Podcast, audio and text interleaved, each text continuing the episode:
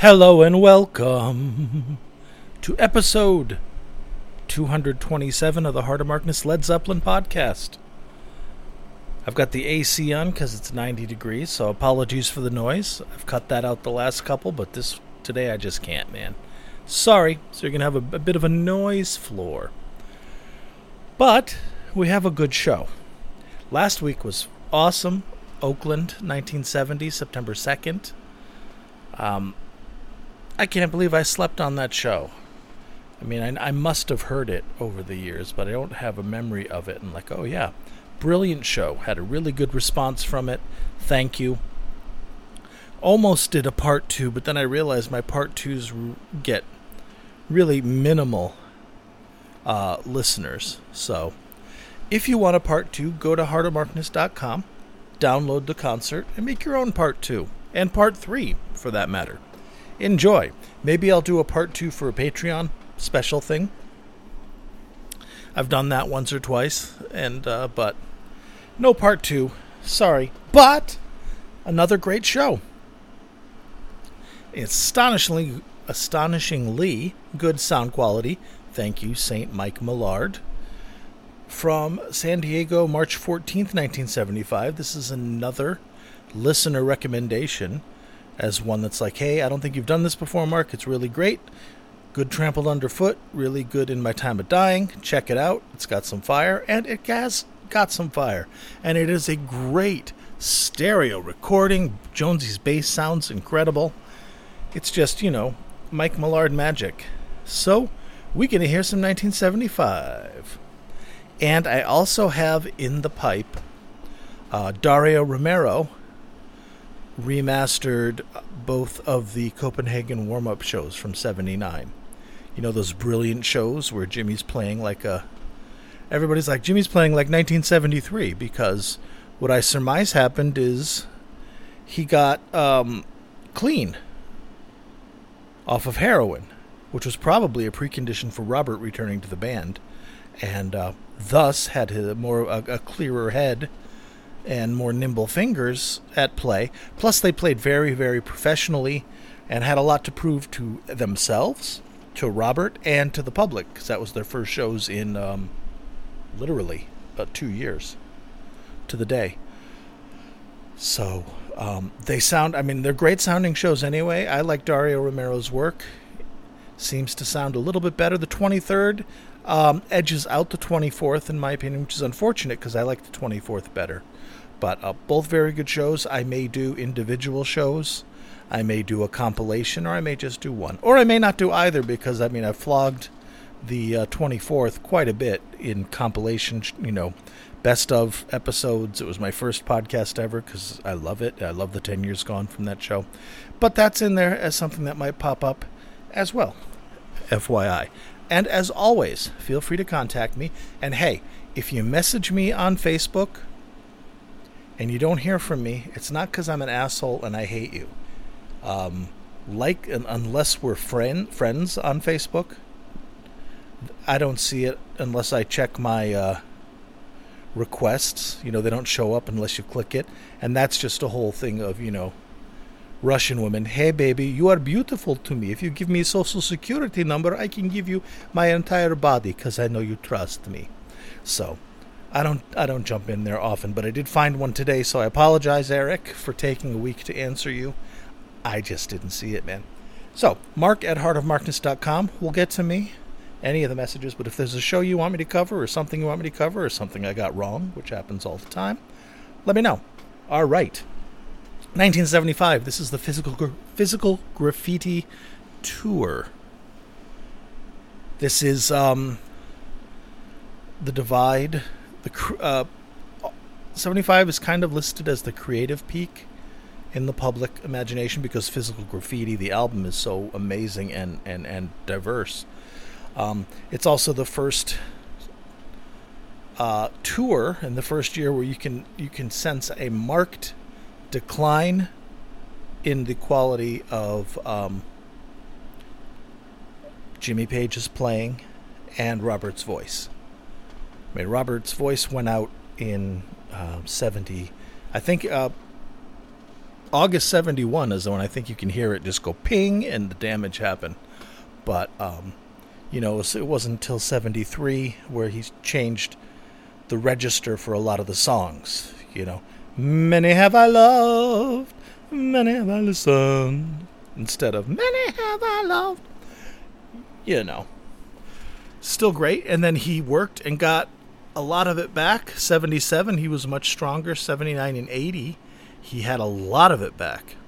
And then he kept working at it. And then even when you get to um, shit, Now and Zen Tour 88 through the Page and Plant stuff, he had a lot in the tank. And uh, up into up to and including the Led Zeppelin reunion, where he still had enough in the tank to belt out Kashmir and really let go. Love it. So he had to work hard at it. Jimmy as well. Jimmy lost some dexterity. Um, there's a lot of speculation on what that was. Everyone's like, heroin.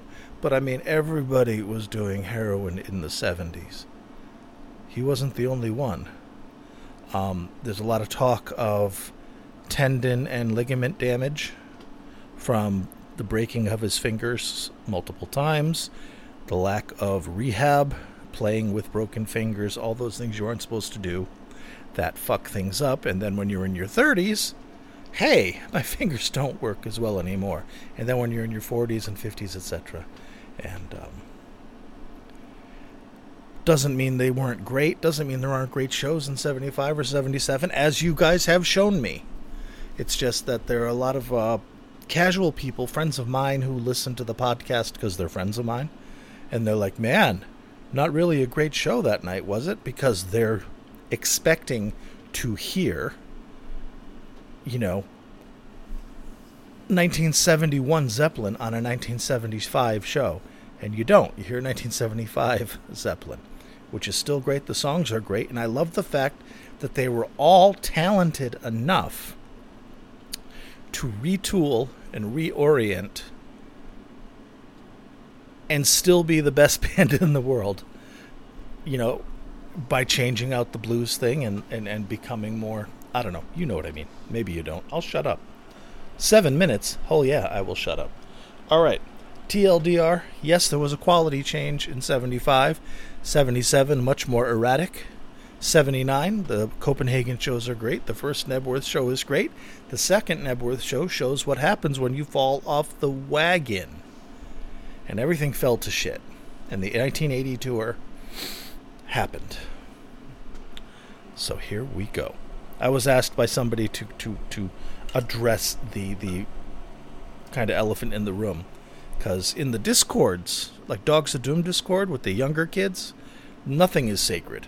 Nothing is shit sacred. They'll shit on Jimmy all day long while worship, worshiping him at the same time, which is what I did when I was young, and which is what I did up until the point I started this podcast, and then realized people listened, and then realized sometimes people who are on the recordings I make listened, and then I'm like, oh my fucking god, what conceit, what an asshole.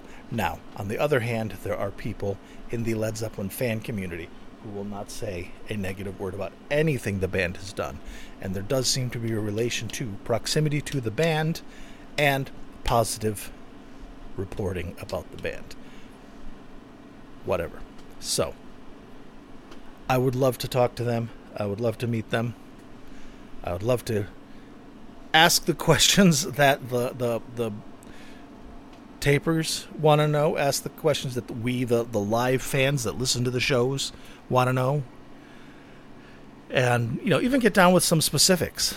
You know, but uh, I don't know. We'll see. That would be a dream. I sure am babbling. Nine minutes now. All right, I will now shut the poop up and play. Let's start with Sick Again, a song I'm not fond of, but a lot of folks like. And it is good in 75, so here we go. Sick Again cool drumming. And listen to the great sound. That is just a dude with a tape player under his ass in a wheelchair that he snuck in, some AKG mic capsules, the itty bitty microphone part of the mic, which is inside the actual mic body, in his hat or in his jacket, catching this stereo signal from the, where he is in the sweet spot. You're hearing what he's hearing even better than he heard it Holy shit. Thank you, Saint Mike Millard. Blessings be upon you. You've done a lot of good for the world. I hope you're at peace wherever you are. All right, Sick Again, San Diego, March 14th, day before the Ides of March 1975. Here we go.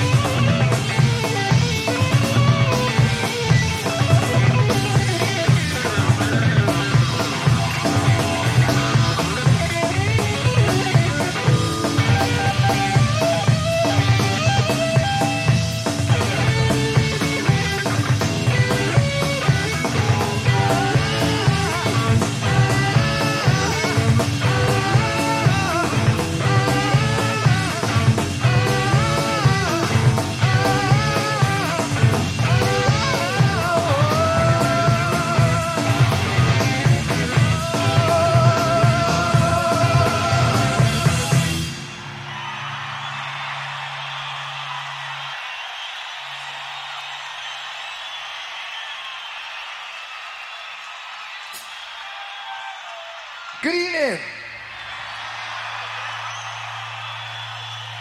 San Diego, good evening.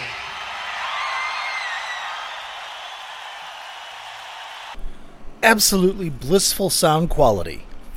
I don't have notes with this particular release.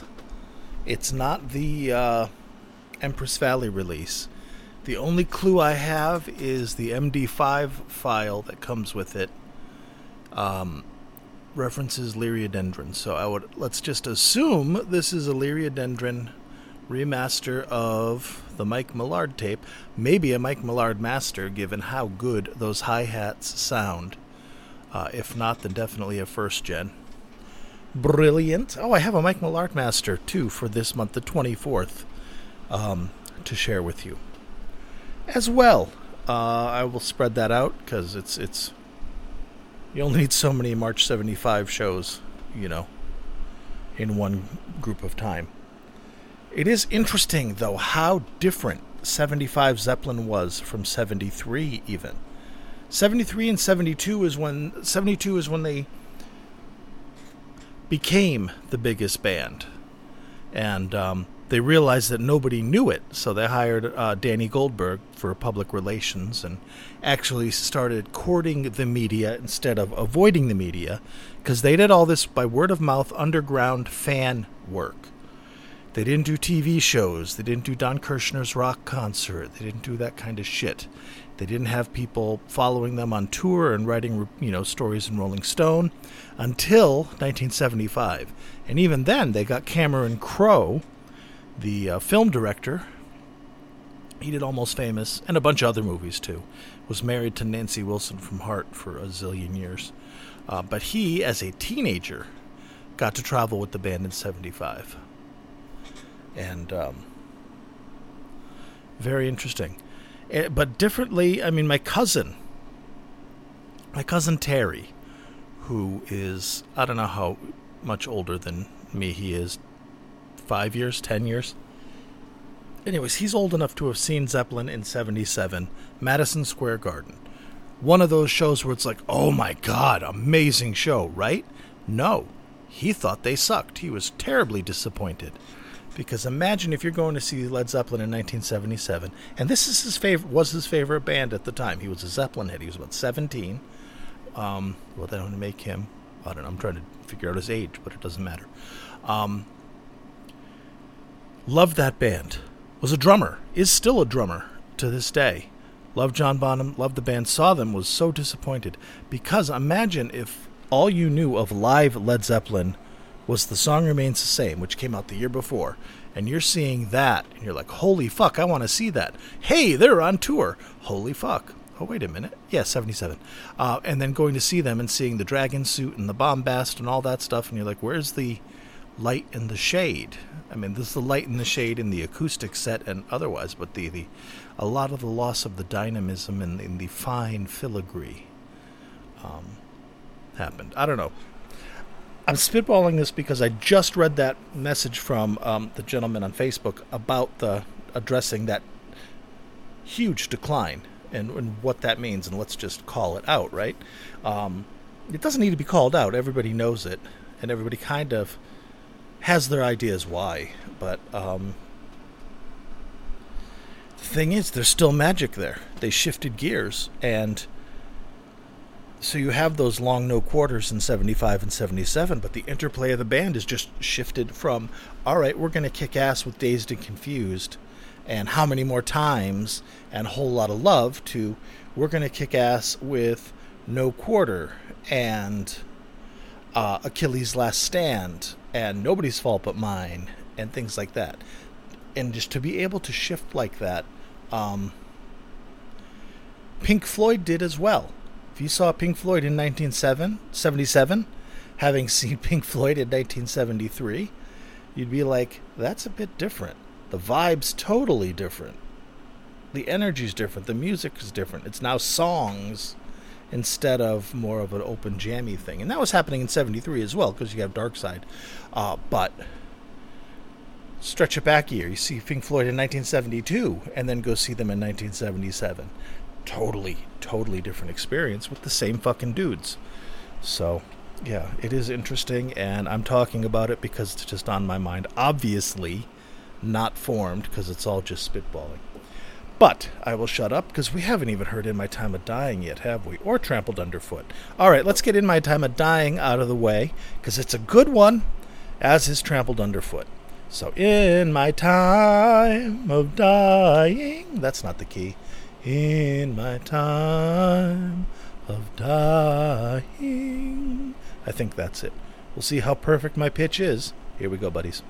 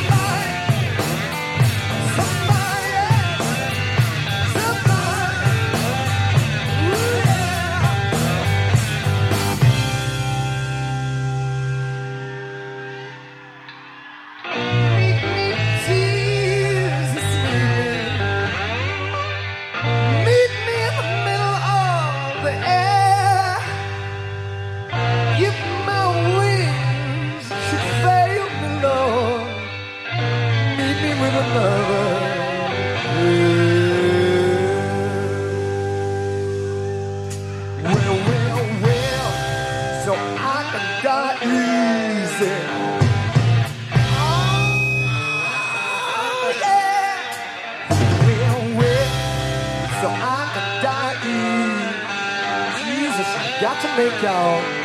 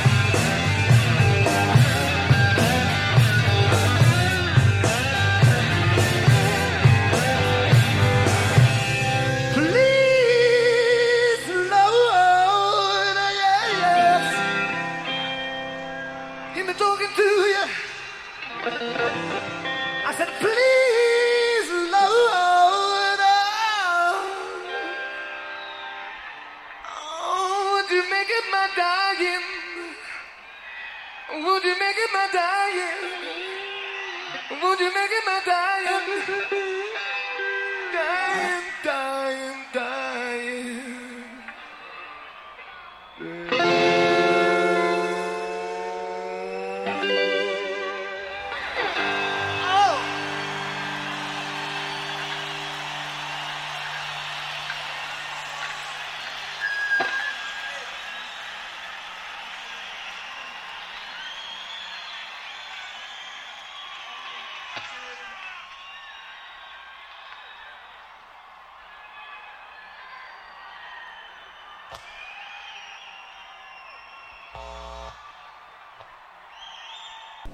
That was really nice. Nice workout.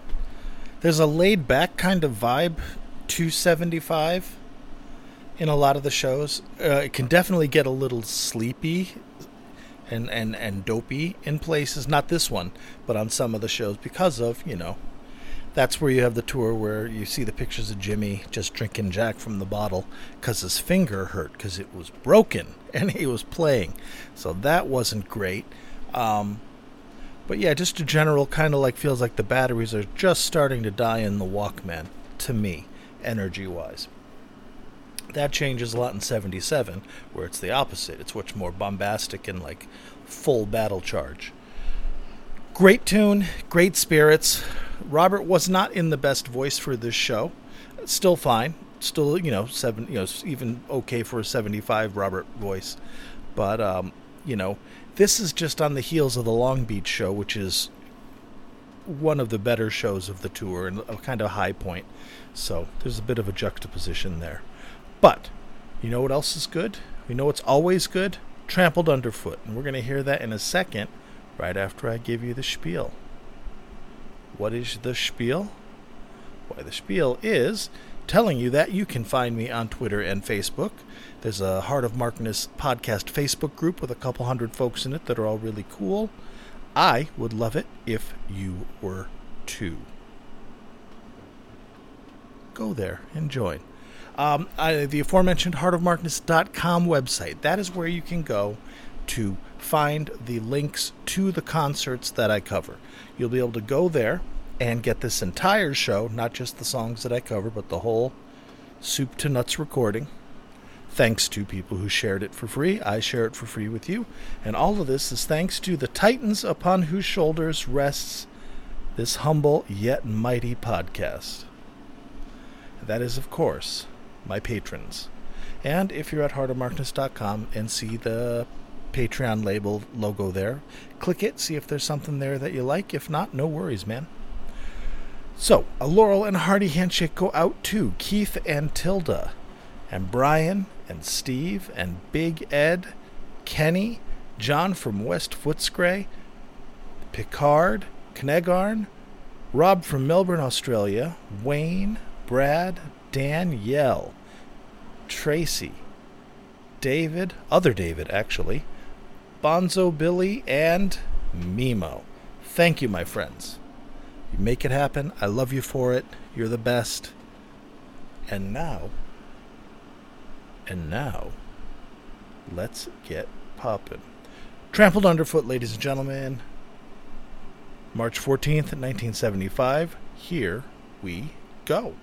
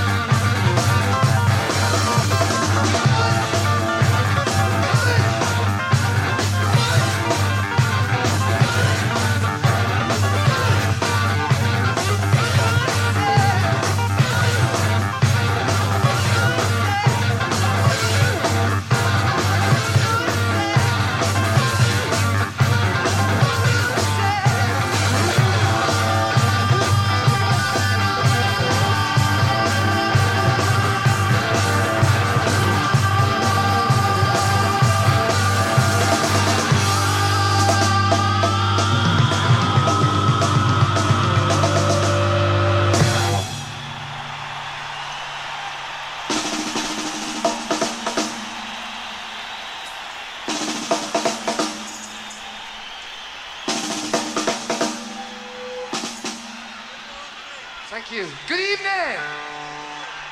I said good evening. And good evening to you.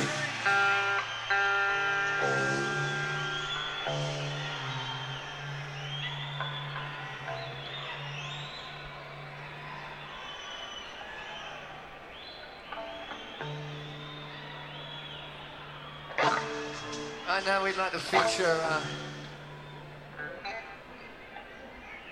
one of the finest trombone players that America's ever known.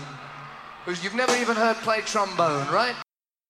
Oh my god, Jonesy plays trombone. I had no idea.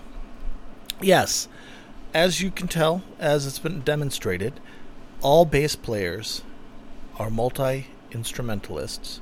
Think of Geddy Lee, John Bonham, John Entwistle. John Entwistle plays the French blade, because he's dead, the French horn. So, of course, John Paul Jones is a famous tromboner. All right, we are done, folks. We've heard everything that I'm playing for you anyway. So if you want more, go to heartofmarkness.com, download that show for free. I love you. I'll talk to you next week. Bye bye.